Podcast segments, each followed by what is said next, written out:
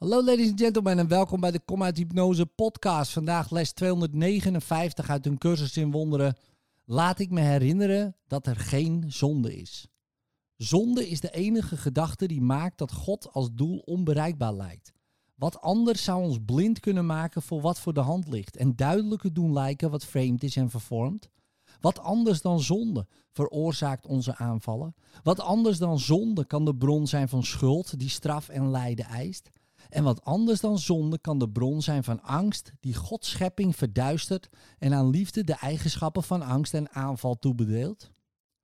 Vader, ik wil vandaag niet waanzinnig zijn. Ik wil niet bang voor liefde zijn, nog een toevlucht zoeken in haar tegendeel.